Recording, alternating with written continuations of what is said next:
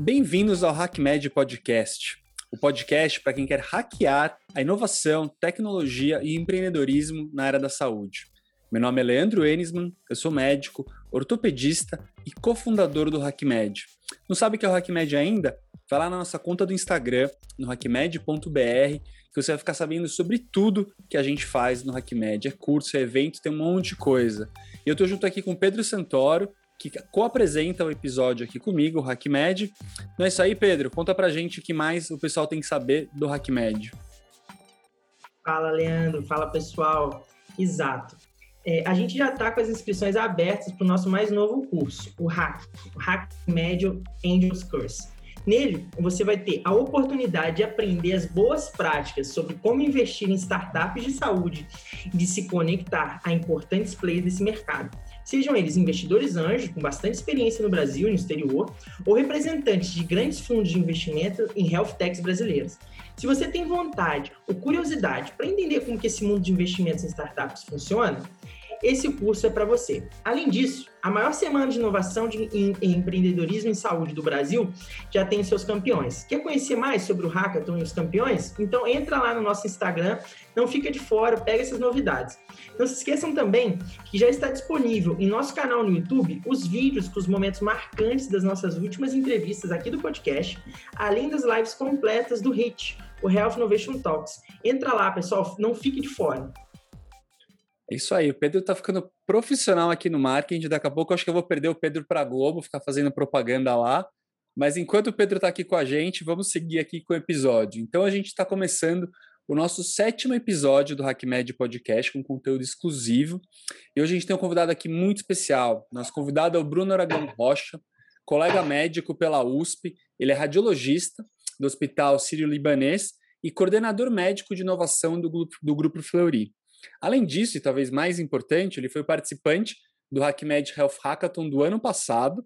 O grupo dele, inclusive, ganhou um dos prêmios lá do HackMed, ele vai contar para a gente isso. E ele teve uma evolução meteórica, porque esse ano ele foi jurado do HackMed. Olha só como as pessoas evoluem, né, Bruno? Obrigado por estar aqui com a gente. Se pudesse apresentar aí para o pessoal, a gente agradece.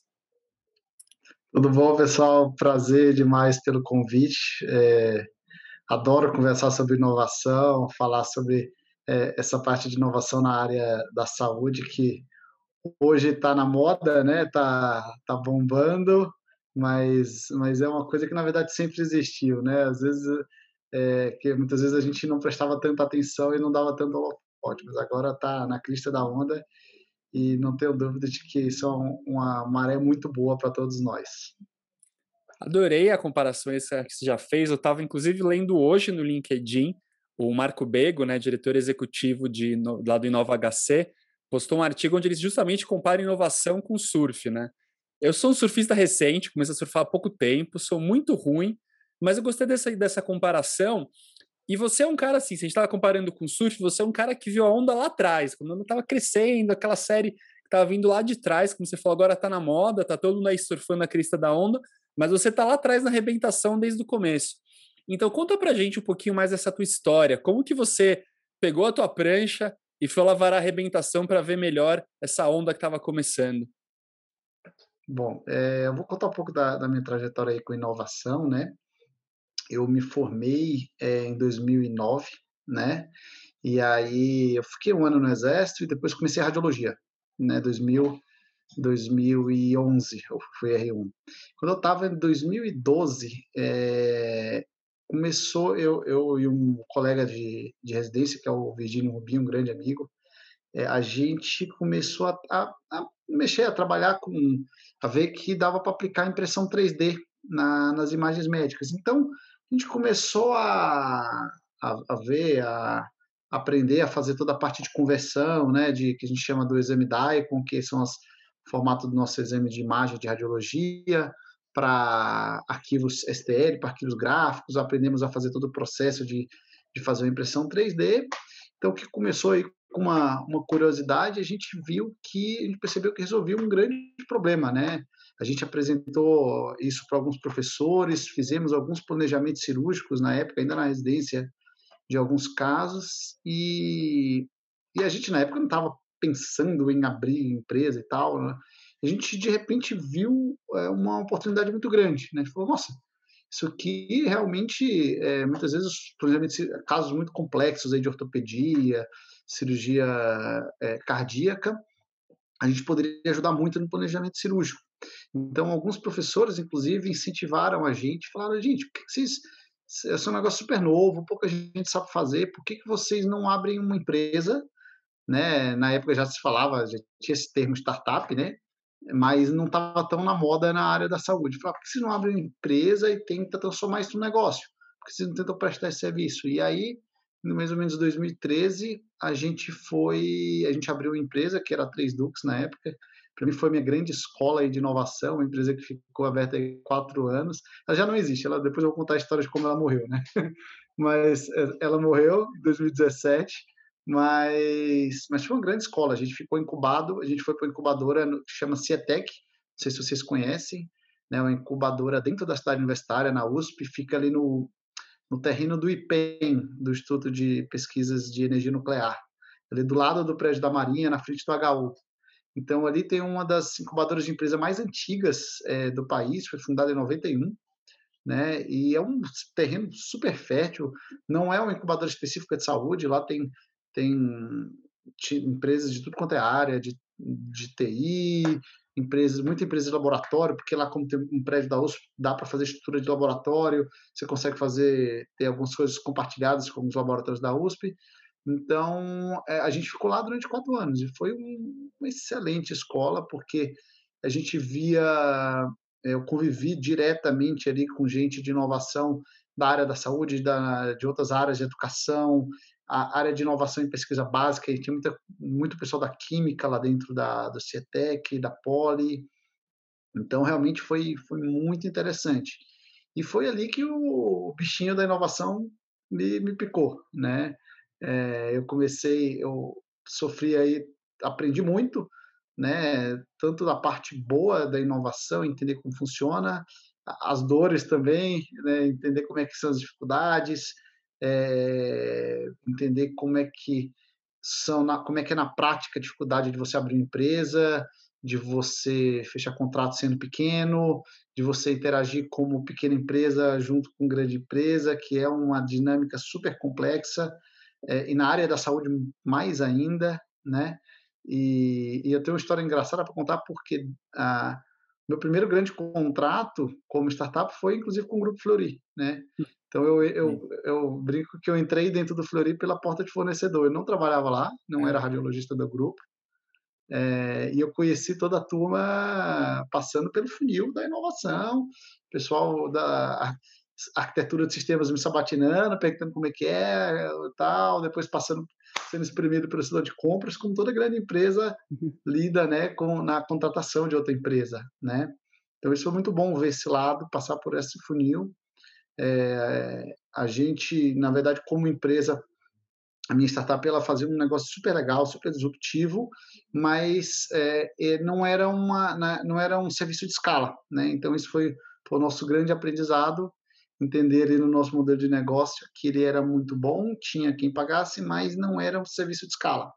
Então a gente morreu não sem fôlego, mas sem perspectiva de, de ganhar uma escala muito grande, né?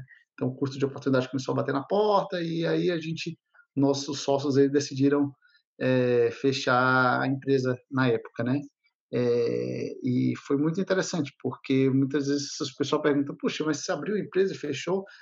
cara, foi uma das melhores coisas que eu podia ter feito na vida. Assim, eu aprendi absurdos com todo aquele processo, aqueles quatro anos, e aprendi na prática, né? Não aprendi ninguém me contando, falando, aprendi eh, fazendo, errando, lia muito, mas só realmente se cometendo ali alguns erros que você realmente entende como é que é o melhor jeito. Aí, me fala, depois Pode falar. Uma coisa, eu estava pensando aqui, se, foi em 2015, né, que você abriu a startup, você me falou. 2013, como... na verdade. 13, antes 2013. ainda, né?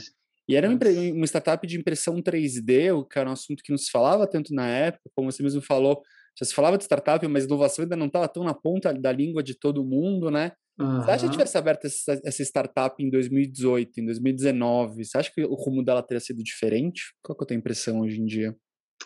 Um, talvez eu, se eu tivesse aberto em 2019 com cabeça de já ter aberto naquela época, talvez que eu teria sido completamente diferente. Se eu tivesse, se não tivesse tido toda a bagagem que eu tive de 2013 a 2019, fosse abrir ela pela primeira vez, eu acho que talvez eu cometesse os mesmos erros. é, então eu acho que ter passado por isso é realmente é, de abrir uma empresa, entender como é que uma empresa não decola, foi, foi um grande um grande aprendizado, né? Legal, muito bacana. E voltando um pouquinho para a tua história, Bruno, eu estava aqui pensando uma coisa. Duas coisas com relação à tua carreira e inovação. Primeiro, você era um cara assim, tipo, de pequeno, daquelas crianças que fica desmontando TV, que fica mexendo coisa, que quer desmontar tudo para entender como funciona. E segundo, a gente vê muita gente da área da inovação na medicina ligada à radiologia, né? Precisa ser radiologista, precisa gostar de computador para fazer inovação? Como, como é que é a tua visão sobre esses aspectos? Então, eu vou te falar, Leandro, que eu tenho um perfil acho que um pouco diferente das pessoas, especialmente da radiologia, que se envolvem muito com inovação.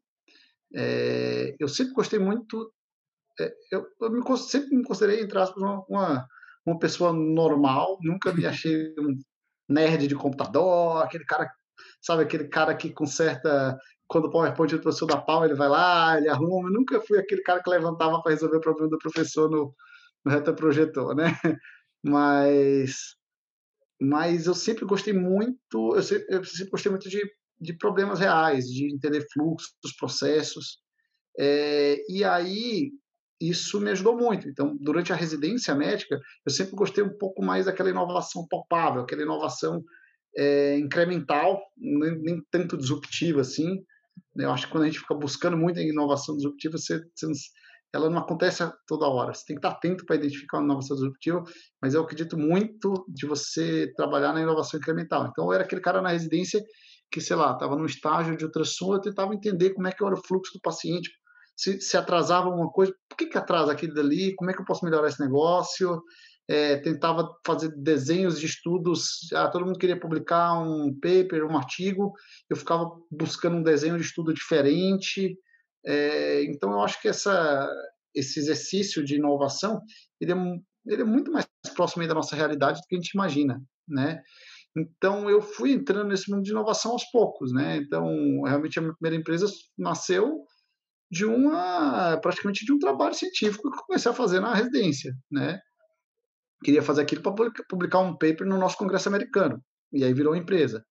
É, então, eu saquei meio rápido de que é, dá para a gente é, é, trabalhar com inovação aí sendo você não precisa ser aquele super na verdade hoje cada vez mais eu acho que você não precisa ser aquele super nerd com conhecimento aprofundado em, um determinado tema eu acho que quem tem aquele, aquele conhecimento mais inteiro uma base mais larga ele às vezes vai muito melhor né é, essas competências específicas você consegue puxar com o time né e e, a, e você tinha perguntado da radiologia especificamente, né?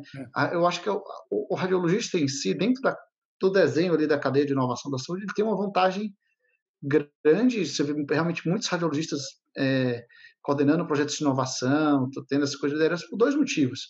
Primeiro que eu acho que a atividade em si nossa da radiologia é interessante na medicina porque a gente estuda muito áreas muito diversas. Então, um radiologista, mesmo que ele seja especializado numa área, por exemplo, eu sou um super especialista em radiologia abdominal, mais especificamente em gênito urinário, próstata, endometriose, essas rim, essas coisas, mas eu tenho uma formação geral de imagem é, completa. Então, assim, se eu sentar para você, com você que é ortopedista, eu consigo discutir entender os, os, problemas da ortopedia, os problemas de complicações cirúrgicas da ortopedia, as doenças da ortopedia. Eu tenho um conhecimento naquilo, porque na minha formação eu fiquei laudando uns, vários estágios só para aquilo.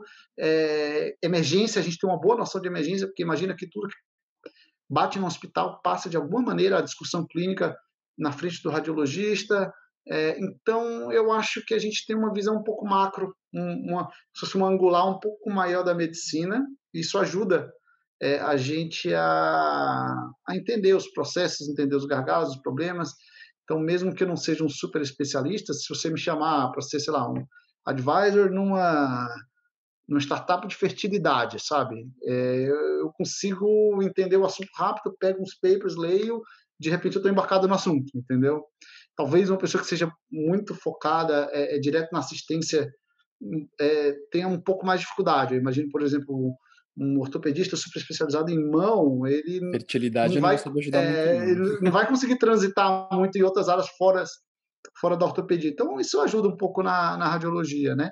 E o outro lado é que tem um viés aí de tem um viés de seleção, né? Falando no nosso linguagem científico, é, tem um viés de seleção porque a radiologia eu acho que ela atrai já quem já tem um pouco de facilidade com com tecnologia. Não que isso seja uma regra, né? É, mas a gente já trabalha muito na frente do computador, com sistemas, com fluxos, com a gente tem muita interação com o TI do hospital, né? É, então isso, isso acaba facilitando um pouco, mas eu diria que é muito mais um viés de seleção ali de perfil de, de pessoa do que, do que outro motivo mesmo. Não, muito legal. Mas, mas você tem razão. Gostei bastante até do que você falou em questão dessa coisa da, da inovação assim mais do dia a dia, do cotidiano, né? Isso é uma coisa, inclusive, ontem eu dei uma aula sobre inovação para uma para uma núcleo de inovação de uns alunos acadêmicos que estão criando numa faculdade. E eu comentei bastante sobre isso, né? Porque acho que quando a gente pensa de inovação, você tem um lado lógico da, da tecnologia super high-tech, cara, e aquela coisa de empresas, ou se fala para lado de empreendedorismo, de empresas que querem virar unicórnios gigantes, mas eu acho que, ainda mais quando você está falando para aluno, né? Poxa, o legal é você ir lá e ver um processo simples, né? Poxa, você pega, sei lá, você está passando estágio no pronto-socorro e você vê que a fila é mal organizada e você tem que tentar bolar um jeito de, de melhorar o fluxo da fila. Isso é uma baita inovação e está no acesso para todo mundo, né? Você não precisa de nenhuma tecnologia super avançada para melhorar uma fila, por exemplo, né? Eu acho que esse mindset é muito legal, né? Eu vejo hoje em dia, por exemplo, a gente que está no mundo da inovação, eu, eu, eu, gosto muito de uma coisa que eu vejo, pô, você pega hoje em dia, a gente está na mesma pandemia, tem problema de saúde mental, tanta gente pessimista. Eu acho que o meio da inovação são aquelas pessoas otimistas que estão olhando os problemas e tentando pensar como resolver, né? E dentro desse lado do, dos alunos, tal, imagino que, assim como eu tenho bastante contato com acadêmico hoje em dia, imagino que você também tem contato com acadêmicos, gente mais nova que vem perguntar para você e tal. E muitas vezes os alunos vêm perguntar assim: poxa, mas como funciona, né? Todo médico, agora eu estou me formando, eu preciso saber de inovação, o quanto eu preciso saber, a minha faculdade não, não me ensina, né? O que, que você tem falado para esses alunos que vão perguntar para você sobre inovação? Bom, eu, eu acho que o primeiro grande recado é, é assim, eu acho que a inovação, ela, ela é um pouco, é, é, ela anda um pouco, ela flerta com, com aquela coisa de você ser inquieto e querer melhorar as coisas né? Então, eu acho que esse, essa coisa de você ser um pouco questionador, é, ah, eu estou na faculdade, eu estou passando, na, é como você comentou, sei lá, estou passando no estágio da OBS, eu estou vendo que o fluxo não funciona, tem algum gargalo aqui que os pacientes não voltam, não tem o exame feito. É aquele cara que simplesmente fala, ah, beleza, o paciente não traz o exame, toca, vai, sai do ambulatório, vai embora. É, esse é um perfil que não cabe mais. E eu acho que o, o próprio a própria medicina e o mercado de trabalho também está selecionando muito isso.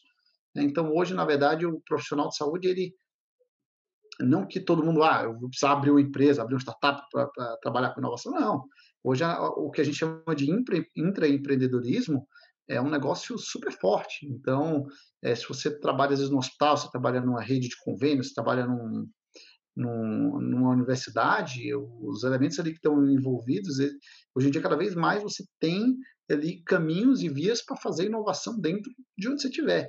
E pode ser no meio acadêmico, pode ser, você pode ser inovador no meio acadêmico, você pode ser inovador no meio assistencial, você pode ser inovador na pesquisa, pode ser inovador na gestão, né? de repente você é um gestor de, de coisa, e, e, e eu acho que essa é o grande é a grande mensagem. Assim, trabalhar com inovação não significa necessariamente virar empresário. Né? Eu acho que dá para vocês tem um espectro aí de, de, jeitos de você trabalhar com isso. Eu acho que um dos jeitos muito interessantes é, é que na verdade é o que a maioria das pessoas vai acabar fazendo é isso, é, é conseguir fazer inovação, conseguir tocar, ser um gerente de projeto dentro do seu emprego, por exemplo, ser um gerente de projeto dentro da sua universidade, é um jeito muito interessante. Agora, para quem gosta de, de realmente do empreendedorismo e quer abrir uma startup, quer fazer um negócio, também é abriu-se ali um leque gigantesco. Hoje tem muita oportunidade para você realmente gerar impacto e, e, e, trazer benefício, melhorar as coisas nesse sentido, né? Então, o recado que eu, que eu falo sempre para os alunos quando eu converso é um pouco isso, assim, é, eu, eu acho e eu acho que tem um, já é uma opinião pessoal minha, não existe uma regra para isso. Eu acho que tem um timing também para você se envolver com as coisas. Então, quando você é aluno, é, eu acho que tem muito, especialmente na área da saúde, eu acho, eu, eu acho muito cedo para pensar em abrir uma coisa, abrir um negócio diretamente relacionado a uma atividade fim, né? É, eu acho que, principalmente na área da saúde, acho, acho que diria, diria que assim, tem que comer muito feijão com arroz ainda, tem que aprender, tem que tocar serviço, tem que ver como é onde é que estão os gargalos. Claro, se você está no meio da faculdade, você tem uma habilidade super boa para já, já chegou muito claro um problema e acho que pode atacar, tudo bem, nada impede, há sempre exceções. Mas eu acho, eu, eu particularmente acho que o, a trajetória do aluno acadêmico, médico, time muito bom de isso. Eu tenho esse viés porque aconteceu comigo. Você enxerga muito bem. Eu despertei para isso durante a residência. Acho que a residência é um momento perfeito. Você escolher uma área, você entende em profundidade muito melhor. É... E ao mesmo tempo, um outro, e isso é uma coisa que eu sempre tentei fazer muito na minha área de, na minha atuação, é ser inovador, ser empreendedor não significa é, abandonar um pouco assistência, né? Existe, um, existe um, um, uma coisa que às vezes é, é, sutil isso daí, mas muitas vezes os médicos quando começam a entrar muito para a inovação, outros colegas tendem a ter um preconceito, achando, ah, esse cara nem é tão bom assim, esse cara nem sabe, é, acho que ele está abandonando isso porque, né? Então, eu acho que o, o, o, cuidado que a gente sempre tem que ter é não esquecer de ser um bom médico, entendeu? Então, por exemplo, eu trabalho com inovação, sempre mexi com inovação e empreendedorismo, mas eu sempre fiz questão de me destacar bem academicamente na assistência da radiologia. Então, quem me conhece sabe, sou exímio laulador, eu gosto de mandar bem na minha área, entendeu? É, e eu acho que essa é uma, é uma coisa que o estudante precisa tomar muito cuidado, né? Muito cuidado, às vezes, pra, porque assim, nem, nem tudo é, é, é, deslumbramento, assim, você tem que ser muito pé no chão. Né? Então, eu acho que a gente tem que, o estudante tem que se envolver sim com inovação, tem que entender de startup, tem que entender de coisa, mas ele não pode esquecer do feijão com arroz. Ele tem que entender que ele precisa estudar, eu acho que ele tem que fazer uma residência, é super importante, mesmo que você saiba que você quer abrir uma empresa, passar por um processo de residência, entender aquilo, entender os problemas a fundo, faz muita diferença na hora de você pensar no negócio mesmo, porque você viveu o problema ali por dentro. Então, acho que você tem dois grandes recados. Primeiro, dá para você trabalhar aí com inovação, sendo é, com inovação incremental, entendendo seus fluxos e processos. E o segundo é nunca esqueça de, de não deixe de lado a ideia de ser um, um baita médico, entendeu?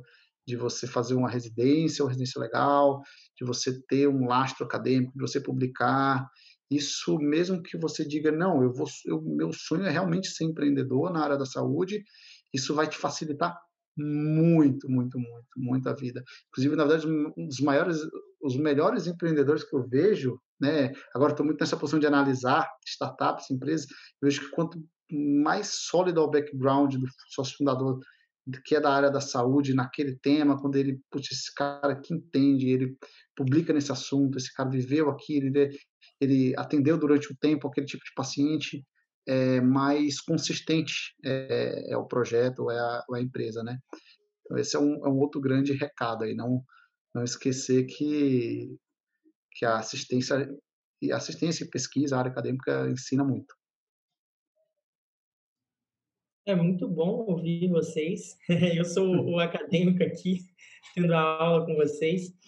É, Bruno, eu poderia colocar então que, que o estudante pode fazer essa chave, né, essa mudança de, de, de pensamento no mindset e enxergar a inovação como uma mudança no, no processo em que ele está inserido para melhor. Então, enxergar para mudar esse processo, para melhorar esse processo, não necessariamente com tecnologia, não necessariamente com, com, com, outras questões, pode ser uma inovação em logística, como o, o Bruno comentou, porque organizar a fila é logística.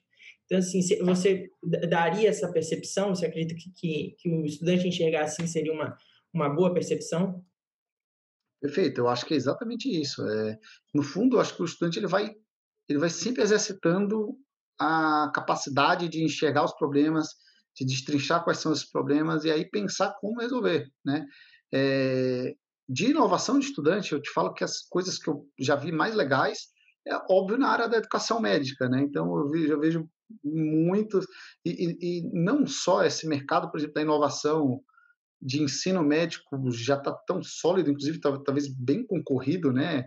O que formas de ensinar, não só os cursinhos preparatórios para residência, a gente vê que mudou muito, a gente tem muita iniciativa muito bacana, formas de ensinar diferentes, é, mas eu, eu, eu acho que dá para ir além, né? Dá para ir além. Eu acho que dá para ir passar essa coisa de você enxergar como é que funcionam os seus estágios, entender como é que são os problemas dentro do seu hospital. É, isso é um jeito muito muito legal de, de pensar inovação um pouco mais para frente, né? Que legal. E já que está falando de além, então vamos um pouco mais além aqui, Bruno, porque a gente já falou de inovação em geral, falando de impressão 3D, que você é um expert, não satisfeito com isso, você se meteu a ser um expert em inteligência artificial também, né? Então conta pra gente um pouquinho mais como é que foi o seu a sua, como você começou a se relacionar com a, com a inteligência artificial. E eu sei também que recentemente você se envolveu com alguns projetos relacionados com a inteligência artificial e o Covid. Então, se puder contar para a gente, acho que isso é um tema bastante quente, bastante interessante, mostrando uma aplicação prática, né? Não só naquele campo das coisas que vão dar certo algum dia, que vão funcionar, já mostrando uma aplicação prática da inteligência artificial. Legal. A, a, inteligência artificial é interessante porque, assim, primeiro que eu já vou fazendo um disclaimer, eu não sou especialista em inteligência artificial, mas é interessante porque, assim, é uma área super técnica, é uma área que envolve, assim, se você vai realmente estudar a fundo, ela envolve computação, ela envolve programação, ela envolve matemática pra caramba, é, e aí é uma área que no começo, quando começou a bombar ali, 2017, eu, eu, eu te falar que eu me assustei um pouco. Falei, putz, esse negócio aí é meio difícil, né, de entender. Aí eu fui começar a estudar. Eu falei, putz, não, vamos lá, vamos estudar esse negócio. E, e aí caiu, foi onde um pouco caiu essa ficha para mim de que é, você, você não precisa ser um super especialista num super especialista técnico no assunto para se destacar, né? Então eu, eu hoje a minha interação assim, eu entendo muito de inteligência artificial, entendo todos os conceitos, os fluxos, os processos, e eu percebi que o médico ele ele se ele entende muito bem isso ele se encaixa muito bem como gestor de projetos. Então hoje eu, eu, eu me enxergo dentro da inteligência artificial como um gestor de projetos. Então assim qual a pergunta clínica certa para ser para ser para você criar um algoritmo? Faz sentido esse algoritmo para resolver esse problema? Então é, eu diria que a inteligência artificial ela é uma ferramenta né? Ela é uma ferramenta e às vezes essa mesma ferramenta você pode usar ela de um jeito que não agrega nada. E ela com a mesma performance técnica específica, se você desenhar um modelo de atuação de outro jeito, ela pode ser fantástica, né? Ela pode funcionar muito bem e resolver um problema. Então, hoje eu me encaixo aí na, nesse mundo da inteligência artificial é, como muito gestor de projetos e entender a aplicação clínica. E a inteligência artificial ela depende muito de dados, né? E, e essa curadoria de dataset que a gente chama, né, de você e aí eu dentro da minha área que é a radiologia, que é a imagem, isso é muito forte. Ah, como é que eu consigo extrair em lote uma quantidade grande de exames? Como é que eu anonimizo isso de uma maneira é, segura, sem deixar escapar nenhum dado sensível que pode estar escondido ali no meio do exame? Como é que eu garanto a qualidade dos labels, ou seja, como é que eu categorizo bem os achados, eu tenho certeza que aquilo é aquilo. É, tem muita coisa que inteligência artificial o pessoal vê com muito glamour, ah, automatização, computador, mas muito do trabalho de construção de dataset é super braçal. É, então, por exemplo, se você quiser construir um dataset de segmentação de imagens, ou seja, é, tem uma tomografia de tórax com COVID, eu quero construir um dataset que me que ensine o computador a achar sozinho as áreas de COVID um humano vai ter que ir lá desenhar as áreas do Covid. Então, isso, eu sempre tive muita facilidade com segmentação de imagem por causa da impressão do 3D. Então, eu me encaixei como uma luva nessa, nessa peça desse quebra-cabeça. Né? Eu entendi que eu não preciso ser o cara que programa tudo, geralmente, e eu entendi que eu tenho uma boa comunicação com, com o programador, com o cientista de dados, com o engenheiro da computação, é, às vezes é, e, e, ao mesmo tempo ter uma noção muito boa de gestão de projetos, é muito mais valioso do que é, eu saber a fundo fazer o processo inteiro sozinho, né? Então, hoje em dia, eu, eu tenho conseguido participar de projetos grandes e fazer umas coisas muito legais em inteligência artificial é, desse jeito, né? Coordenando projetos, ajustando a parte médica, entendendo os tipos de viés, né? É bem interessante. E, Bruno, só me fala uma coisa aí que acho que é a pergunta que todo mundo deve fazer para você. Mas alguma hora a inteligência artificial vai laudar, vai roubar o emprego dos radiologistas? Como é que é isso? Ótima pergunta. É, aí eu vou contar um pouco de historinha aí, né? É, é essa, essa, essa noção, né, de que ah, vai automatizar, não vai precisar laudar, foi, uma, foi um, é um problema de hype que surgiu ali, a, eu não me lembro agora, foi uma declaração de um de uma pessoa, um super especialista em inteligência artificial americano, que ele falou isso numa palestra do Congresso Americano de Radiologia da época, que ele deu uma declaração muito forte, né, falando, ah, é, ele falou assim no meio do Congresso, ah, vocês, talvez os radiologistas americanos deveriam repensar em não treinar mais radiologistas, porque daqui a 5, 10 anos a demanda por radiologistas vai cair muito, né, e aí isso foi um estrago, imagina, foi um estrago, surgiu, e, e essas coisas, fases polêmicas repercutem muito, né? E na prática mesmo a gente viu que o buraco é muito mais embaixo. É, hoje o que a gente tem de inteligência artificial é o que a gente chama de narrow AI, ou seja, são, é uma inteligência artificial que resolve problemas específicos. Então, se o meu problema é achar bolinha, achar nódulo, a gente tem uma, uma inteligência artificial para achar nódulo. Se é o problema é predizer a mortalidade desse cara daqui a um tempo, você faz isso daí. E sendo que a atividade do laudo é muito mais complexa, envolve muito mais etapas, não é estandardizada, tem laudo que você faz uma coisa, tem laudo que faz outra. Então, não é, um, é, é se demonstrou que, muito na prática, que na verdade a inteligência artificial ela vai ser simplesmente, é, é durante muito tempo, um, uma ferramenta que vai automatizar algumas etapas do laudo. Né? Então é aquela, é como aquele teu Word que não tinha corretor ortográfico, entendeu? E de repente aquele negócio corre sozinho.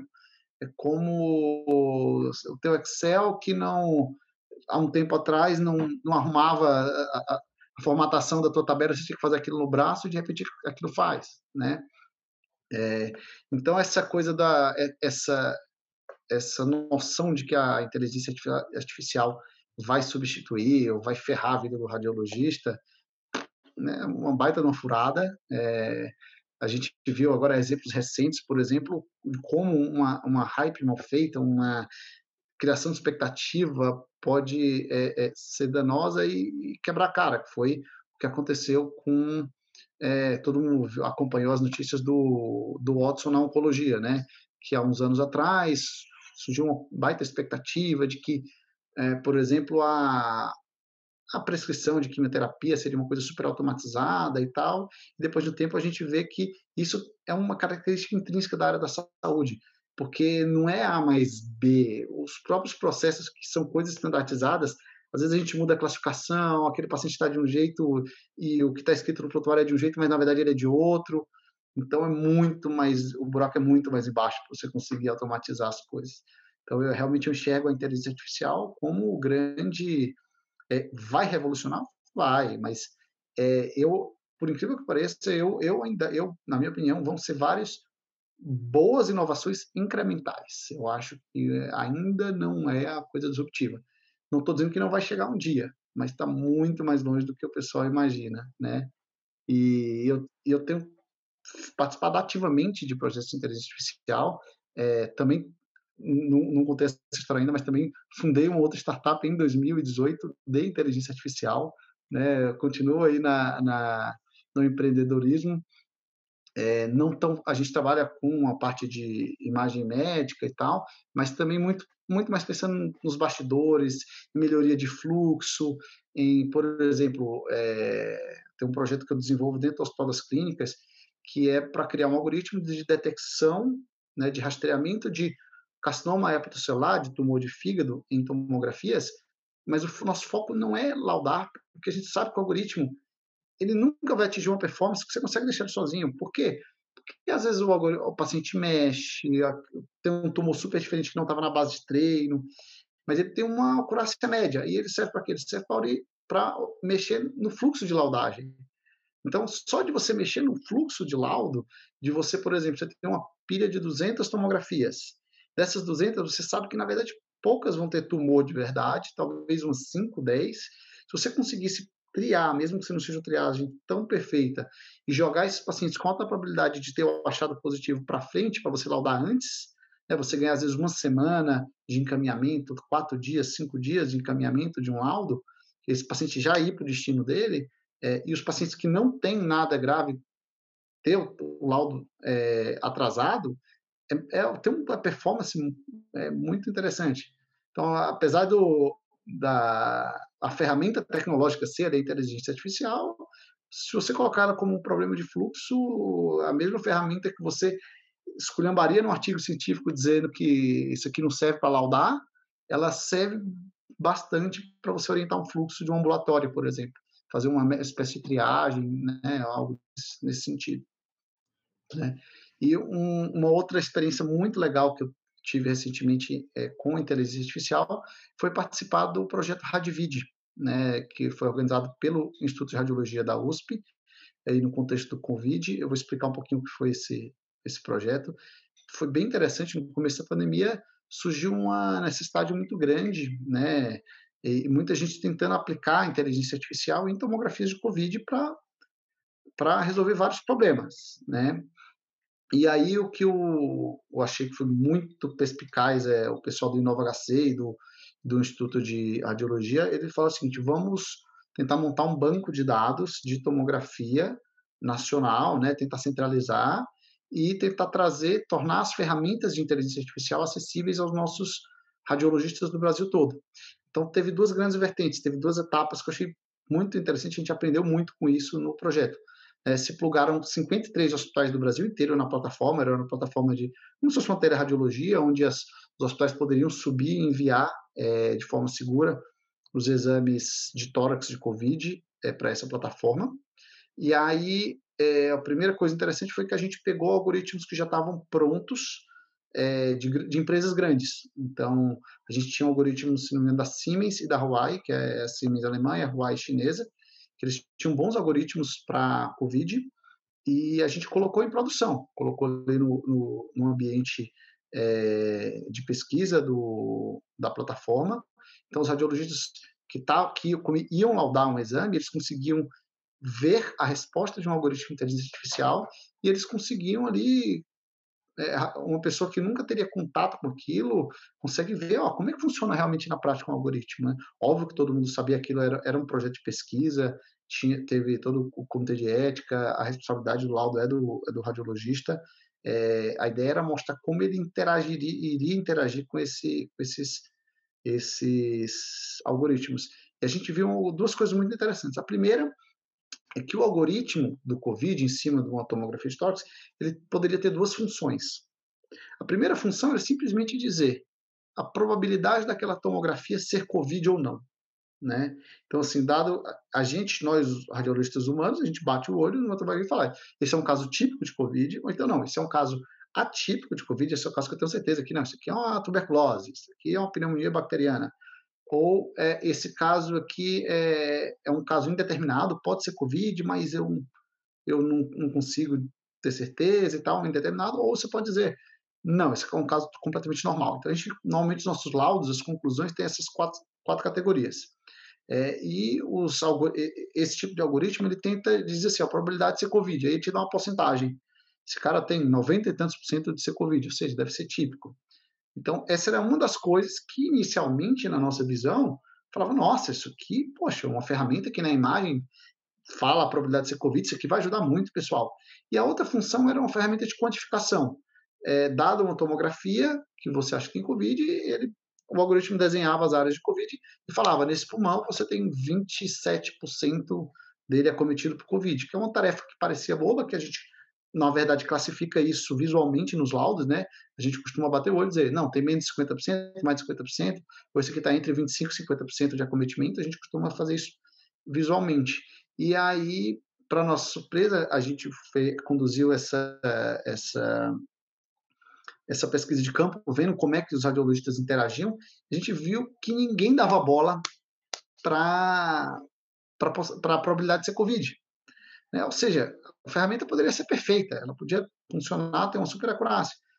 Mas na condução do caso, o cara que já estava fazendo um tomo para a Covid, mesmo que não tivesse PCR disponível na época, é, se o algoritmo dissesse, ah, beleza, deve ser Covid, o cara não ia mudar muito o que ele ia fazer a conduta dele.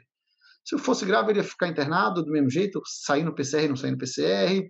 Se não fosse grave, fosse para casa, ele ia receber as mesmas orientações. Então a gente viu que o valor real que aquela aquela ferramenta estava adicionando na vida real, mesmo na prática para os radiologistas, não era um negócio que fazia muita diferença não. E olha que você, você vê como tem uma distócia. Né? Não é tão simples você falar, ah, vou automatizar uma coisa. De repente aquilo pode, pode ser perfeito, mas aquilo não serve para nada, entendeu? E a, a, a tarefa de quantificar a porcentagem de Covid foi o, a coisa que mais bombou. Eles adoravam, adoraram. Por quê? Porque era uma tarefa que o radiologista tinha que cumprir, ele tinha que dar a, a porcentagem de Covid no laudo, né? não uma porcentagem exata, mas a faixa, e os casos limítrofes sempre tinha dúvidas. Tem um caso ali que está aquele Covid médio, você fica na dúvida, será que está perto dos 50, será que passou dos 50 ou não, ou não passou dos 50? Então era uma dúvida clínica muito relevante isso daí. Né? Então, eu achei essa experiência fantástica, né, de, de ver como é que funciona isso na vida real. E a segunda parte do projeto foi todas essas tomografias, elas que foram enviadas e analisadas na plataforma, elas viraram banco de dados. Elas viraram banco de tomografia de Covid. E a gente, junto com o governo do Estado de São Paulo, organizou uma competição para startups de inteligência artificial né, do, do, do Brasil todo, é, do Brasil não, do Estado de São Paulo, para para participar, para tentar criar algoritmos nacionais em cima dessa base de dados. Né? E a gente selecionou ali três empresas, elas passaram por todo o processo de, de, de construção e validação desses, desses algoritmos, foi super interessante, e a gente viu que as startups nacionais tiveram um desempenho super bom. É, eu vi na prática, eu vi o algoritmo dos caras funcionando, é, não deixa nada a dever com os algoritmos de empresas gigantescas aí, né? É, e isso teve um, uma outra, um outro aprendizado muito grande, que dentro dessa área de tecnologia, inteligência artificial, claro que o poder computacional muda, a grana que você tem para contratar pessoal muda, mas a tecnologia em si, por incrível que pareça, ela está muito acessível. Hoje, os grupos de inteligência artificial, o pessoal usa mais ou menos as mesmas ferramentas, todo mundo usa TensorFlow, os pacotes, a maioria são open source, o, o que você está fazendo aqui é o mesmo que o laboratório de Stanford está usando ali. É, então, a tecnologia pela tecnologia não é o, o diferencial. É que você tem um viés que os lugares que têm mais estrutura têm acesso aos melhores dados também. Né? Mas é o acesso ao dado curado, a um dado bem organizado, de grande quantidade, que faz muita diferença. Então a gente percebeu, falou, nossa, na hora que a gente fez um dataset bom e deu na mão de um pessoal legal, é, eles conseguiram fazer uma ferramenta com desempenho fantástico, né? Então eu diria que hoje o nosso, talvez um, um gargalo estrutural aí, vamos dizer, do Brasil para conseguir fazer ferramentas muito grandes, é, não é nem um pouco a capacidade de fazer algoritmos, né? Eu diria que é muito mais a capacidade de juntar dados de qualidade, muito bem curados, muito bem anotados, porque isso aí envolve uma infraestrutura gigante, uma infraestrutura de de TI para ter isso daí muito bem feito, infraestrutura de pesquisa, de curadoria de dados, de gente especialista para fazer isso, e é aí onde está a nossa pedra no sapato, né? Que legal. Eu achei bem interessante do que estão toda essa história, que parece, me vem dois aspectos muito fortes do, da inovação, que a gente sempre comenta, né?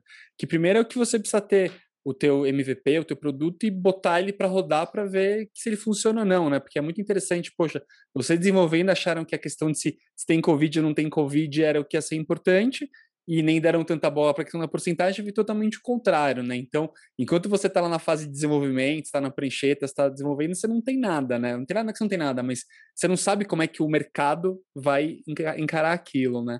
E a segunda parte é essa parte de colaboração, né? Que o ambiente de, de inovação depende muito do, dessa coisa de colaboração e vocês, legal que vocês disponibilizaram a base de dados de vocês para o pessoal poder conseguir desenvolver é, novos algoritmos, muito bacana.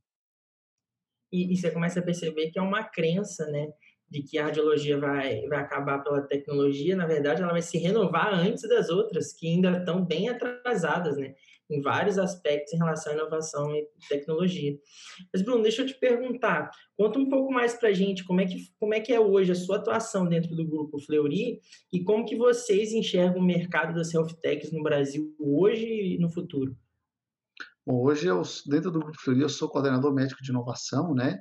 Então, ali eu tenho uma função, digamos, de um, um grande filtro né, de, de tá, tem, tem um time de inovação grande ali dentro, a gente está o tempo inteiro avaliando várias coisas, é, mas a visão do médico é, junto, próximo, que entende ali dos problemas, é, ajuda muito né, na, nessa triagem de, de coisas. Então, hoje eu, eu te, vou te dizer que o meu papel está muito mais como um tradutor de problemas, né?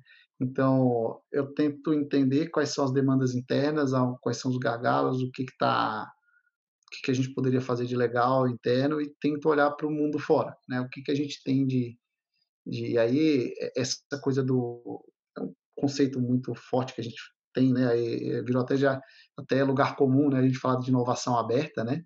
É, mas esse conceito de inovação aberta é hoje é o, é o conceito mais mais forte aí da das relação em relação a, a inovação, né? Você ter grandes empresas esse tripé grandes empresas, startups, é, universidades, academia, o governo, fontes de fomento, e você conseguir fazer projetos que conectam esses pontos é, com um objetivo comum. Né? Então, hoje, o, o, o Grupo Florido, na verdade, já está há bastante tempo com essa visão. É, eu acho que a gente, especialmente na área da saúde, é, uma grande empresa ter esse posicionamento de olhar para o ambiente da academia, olhar para as startups, olhar para o ambiente de inovação e construir projetos ali envolvendo mais de uma, de uma parte, não só é, vou lá, eu, eu startup, não, é, às vezes pode ser eu startup e USP num desenvolvimento conjunto para fazer uma coisa. De repente, ah, eu tenho um financiamento do, do governo com não sei o quê para fazer isso aquilo, de repente faz uma, uma inovação ali a várias mãos, né? É, então, eu, eu, acredito muito nesse modelo aí de, de, inovação, de inovação aberta, né? E, e, eu acho que esse é o, esse é o futuro, é, não é o futuro.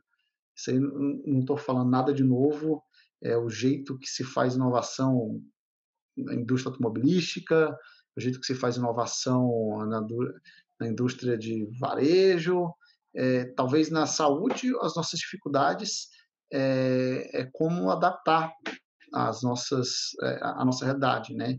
É, é um setor completamente diferente, é, como a parte regulatória é muito muito forte. É, eu acho que a parte de validação científica também. Então, como a gente trabalhar com isso é sempre um desafio, né? Como você consegue fazer essa roda andar de uma maneira fluida. É, e assim, eu vou te falar que eu estou super feliz com isso. Eu acho que é, é um. É, assim, é, eu vou te dizer que era. A função dos sonhos que eu queria fazer sempre foi essa, né? E, e eu acho que o nosso ecossistema de inovação em saúde no Brasil, ele é muito bom, cara, ele é muito bom.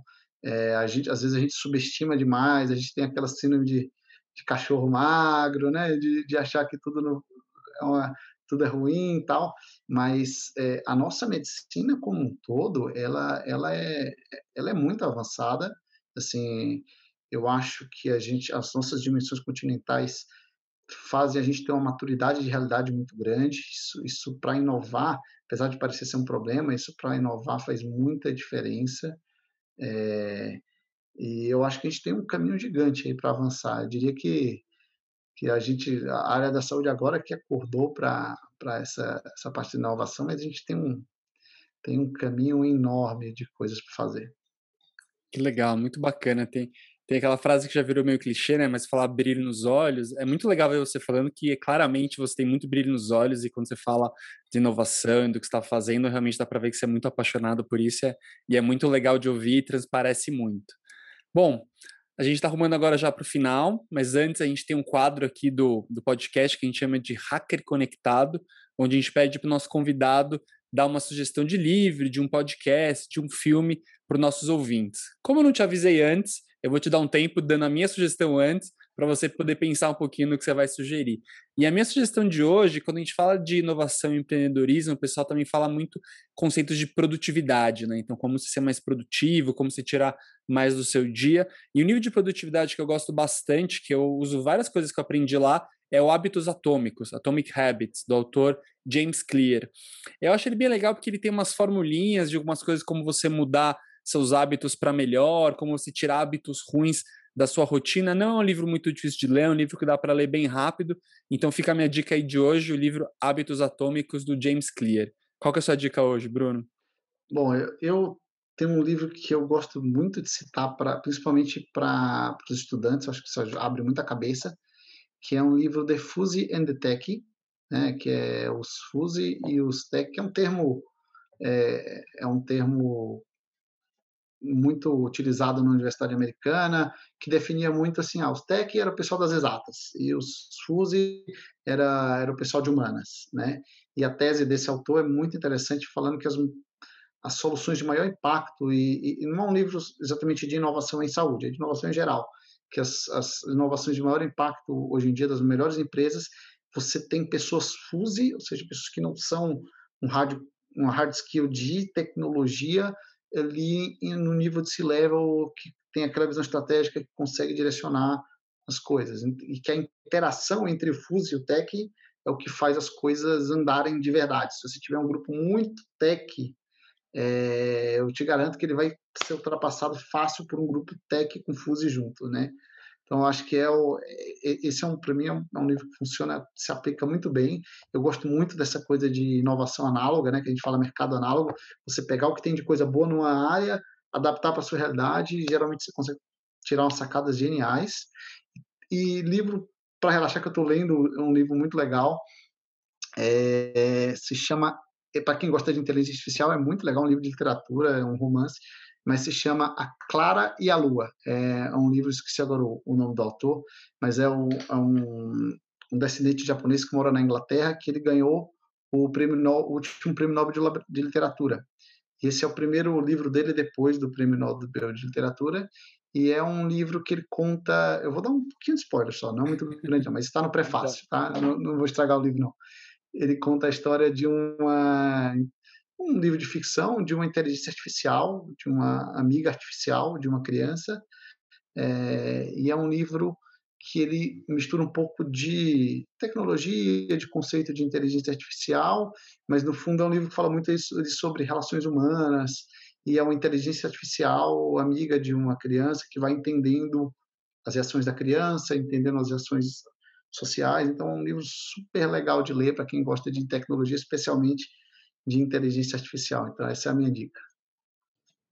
A, a minha dica da semana, ela, depois dessas dicas maravilhosas que vocês trouxeram, é mais para relaxar. E a gente, tava, a gente comentou, né? O Leandro comentou sobre brilho nos olhos do, do que o Bruno faz hoje em dia. Outros chamam de brilho, outros chamam de, de flow. É, eu vou propor um livro que traz essa reflexão, que é Por que fazemos o que fazemos? Do Mário Sérgio Cortella, um autor que eu gosto muito e ele traz essa, esse questionamento, essa reflexão para a gente filosofar um pouco e entender muitas vezes por que, que a gente não está num caminho que não está levando para esse brilho, ou se a gente está nesse caminho, entender como fazer para manter e continuar nessa caminhada. Então, é um livro que eu recomendo muito, inclusive o autor recomendo demais, vale muito a pena. Legal, dicas muito boas. E se você não conseguiu anotar, imagino que você não conseguiu, deve estar andando por aí, no trânsito, caminhando. Na descrição aqui do episódio a gente coloca o nome dos livros com os autores também.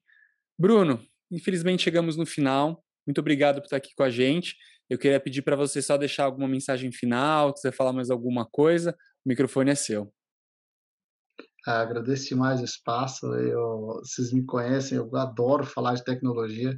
Se deixar falar três horas, a gente vai ficar falando três horas aqui. É, eu acho que a grande mensagem é, final aí, imagino que deve ter muita gente da área da saúde mesmo ouvindo, é, é, é, aquela coisa que eu já tinha comentado de tirar esse estigma de que inovação e tecnologia não é para mim, eu não sou um nerd de carteirinha, eu não, eu não sou hacker da, da minha turma, então eu acho melhor não me envolver muito com isso.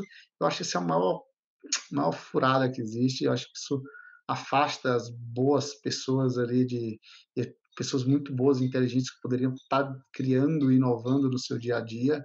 Né? Eu, eu, eu costumo brincar que eu prefiro muito mais inovação de gente normal do que do que inovação de gente super especialista no assunto e que não voar. É, eu acho que nossa gente normal, entre aspas, né, é um, uma inovação ali talvez muito mais que entende muito mais o problema e é uma coisa que talvez tenha um impacto real muito melhor. Bacana, show. Bruno, muito obrigado aqui com a gente. Tenho certeza que você vai voltar aqui no podcast, nossos eventos do Hack Médico. Obrigado por estar aí sempre com a gente. Pedro, meu fiel escudeiro, obrigado por estar aqui com a gente. Uhum. E daqui a pouco, daqui duas semanas, a gente está de volta com mais uma convidada, com mais um convidado aqui super interessante para a gente continuar hackeando aqui o universo da tecnologia, da inovação e do empreendedorismo na área da saúde. Um grande abraço para vocês e até daqui duas semanas.